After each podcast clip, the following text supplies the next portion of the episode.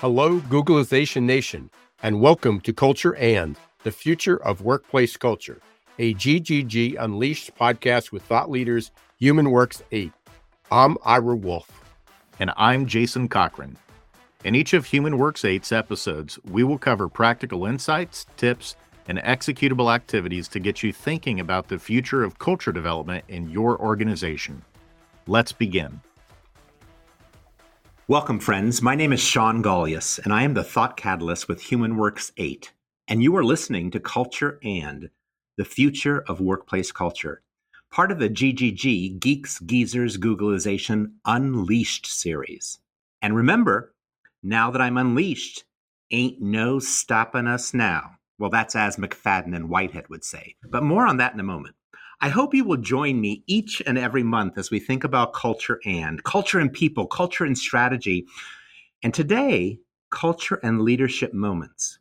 If you're a business founder, HR leader, or simply passionate about strong organizational culture, join me in wondering about what's ahead to build strong business cultures that spark engagement and align people around shared values and purpose. You will leave every month with some new thoughts and some tangible tools to guide your cultural journey and aid in bringing aliveness to your organization. Are you ready to bring work to life and life to work? I know I am. Let's go.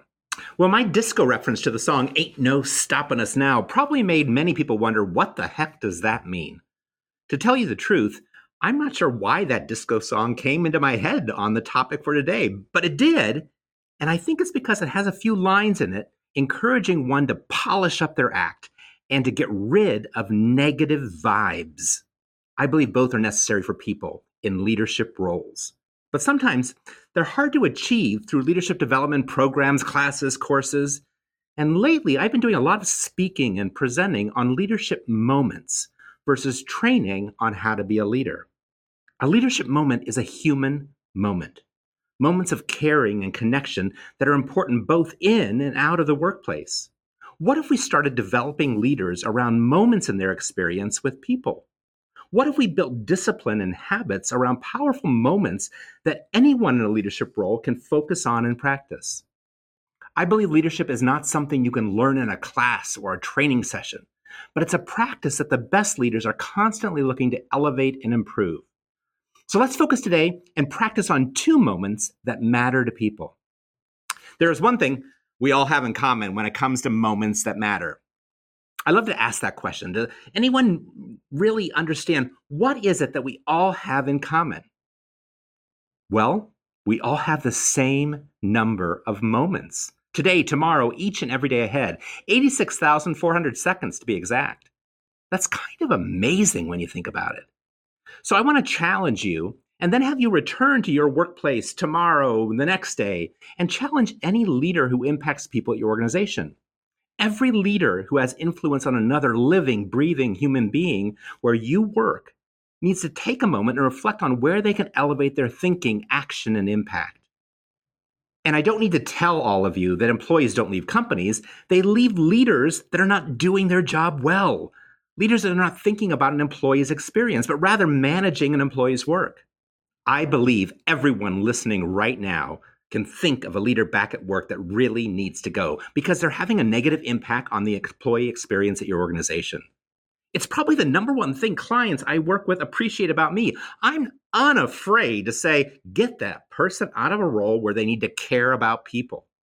I'm not collecting names, but I bet there's consistency around that. Caring is a moment that matters to people. Have you thought about that? When have you asked in an interview for someone being hired in a people leader role or being promoted into one a question such as, Do you care about people? And I know there's head shakes out there in the world. And of course, they're going to say, What? Yes. Fantastic, I always say. But then I follow up with, Now tell me a time where that caring elevated a person's life or work experience. I'll say that again. Of course, they're going to say they care, but now tell me about a specific time where your caring elevated a person's life or work experience. Wow, that's when you really listen. That's when you really know they are committed to people. To me, that's an entry point for any moment that matters. an entry point for anyone impacting the people in your organization. Because if they don't, they're not seeing what's needed in somebody called a leader right here, right now, today. One must care and have the desire to lead, manage, coach from a perspective of elevating people with a high level of commitment. And if you do, people start to come into focus. Once that happens, employees start to see hey, they care about me. Uh, hey, they, they want me performing at my best. Suddenly, people aren't leaving managers, but rather saying, I want to work there. I want to be a part of this because I'm seen. Being seen, being recognized, being supported, being given opportunities, being challenged, being given the freedom to be oneself and add my greatest value. But where does it all start? Well, I don't believe it comes from the latest training program. I think it comes from smaller moments and practices that work both in life and work. Practices I believe people in any leadership role or on an HR team can use to influence and role model in the organization. And let me get this right out here in the open. Location doesn't matter. When it comes to strong people moments, it can happen in the office, on a Zoom call. But let's start with a foundational belief I have around people. And if you know me or have heard me speak, these are going to be familiar to you. I always start with the eight. Number one, I believe everyone is unique. Two, I believe everyone believes. Three, I believe everyone connects. Four, I believe everyone contributes. Five, I believe everyone rises. Six, I believe everyone learns. Seven, I believe everyone thrives. And eight, I believe everyone matters. Every moment that we talk about today touches one or more of those beliefs, and they all work together to elevate people practices and elevate the employee experience. So, where can we start? I want to focus on two today. Let's start with gratitude. Gratitude is a perfect example. Building a gratitude practice and discipline in your organization can impact people in such meaningful ways as well as impact the bottom line. So, what is this thing called gratitude? And why is it ever so important right here, right now? It's not a thank you, although those two words should be used at every opportunity. It's not written in an email, although surprise people with something written in an email that they weren't expecting. But to me, gratitude is a heartfelt exchange, a commitment, a caring that is not transactional, not checking it off the list that I did it, but transformational. It elevates a moment and it builds momentum towards the next moment. Bottom line gratitude strengthens relationships. So, what stops us from expressing gratitude then? The number one answer I get time. Remember those 86,400 seconds? How many can you spare for gratitude? How many can your leadership team spare for gratitude? Because it's in your control. You decide how many of those moments matter. You decide the effort you want to give to each of those moments. Lack of gratitude is one of the biggest obstacles to personal progress, in my opinion. Gratitude makes or breaks a leader. Can you afford, both personally and professionally, not to invest some of those moments towards gratitude?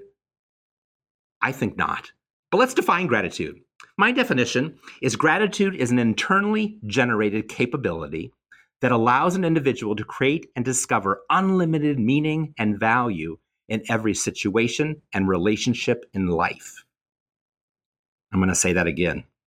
Gratitude is an internally generated capability that allows an individual to create and discover unlimited meaning and value in every situation and relationship in life. How about that? Internally generated. You own and control it. A capability. You can learn and grow it unlimited and in every situation. It's like the air, everyone. And life, a lifetime of appreciation. When you appreciate something, you increase the value of that thing or that person.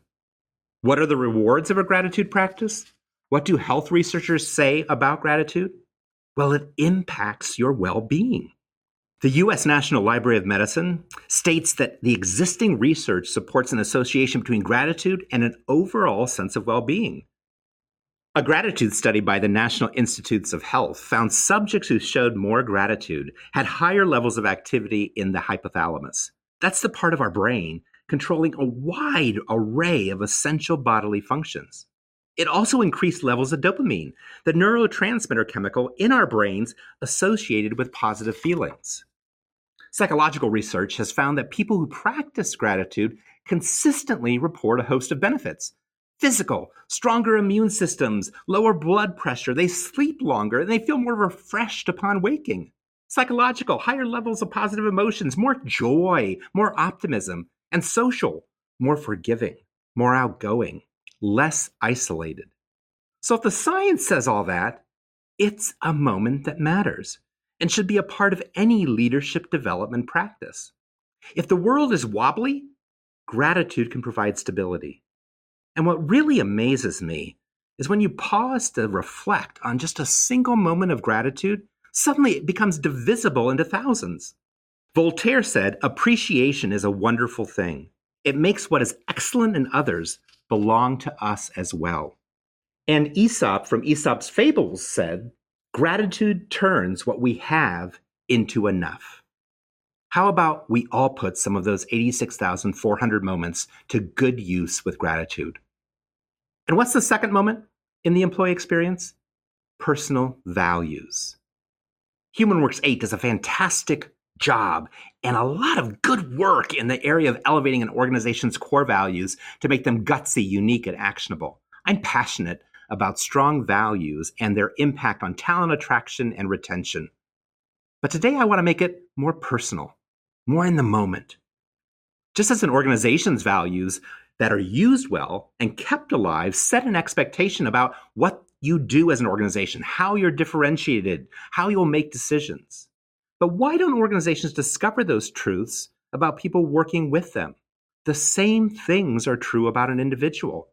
Those moments of alignment create lasting bonds between people and organization.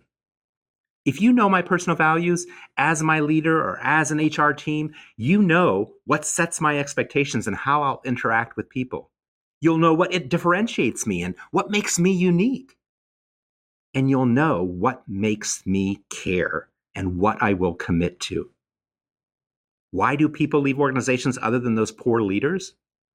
I feel they leave when their values aren't in alignment with a company I work for or the leader I work with. That's a bottom line impact that has a cost associated with it.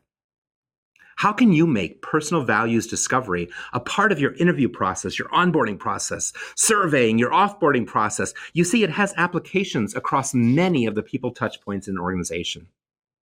I don't have time today to take you through a personal values discovery activity, although I wish I did because it's tons of fun.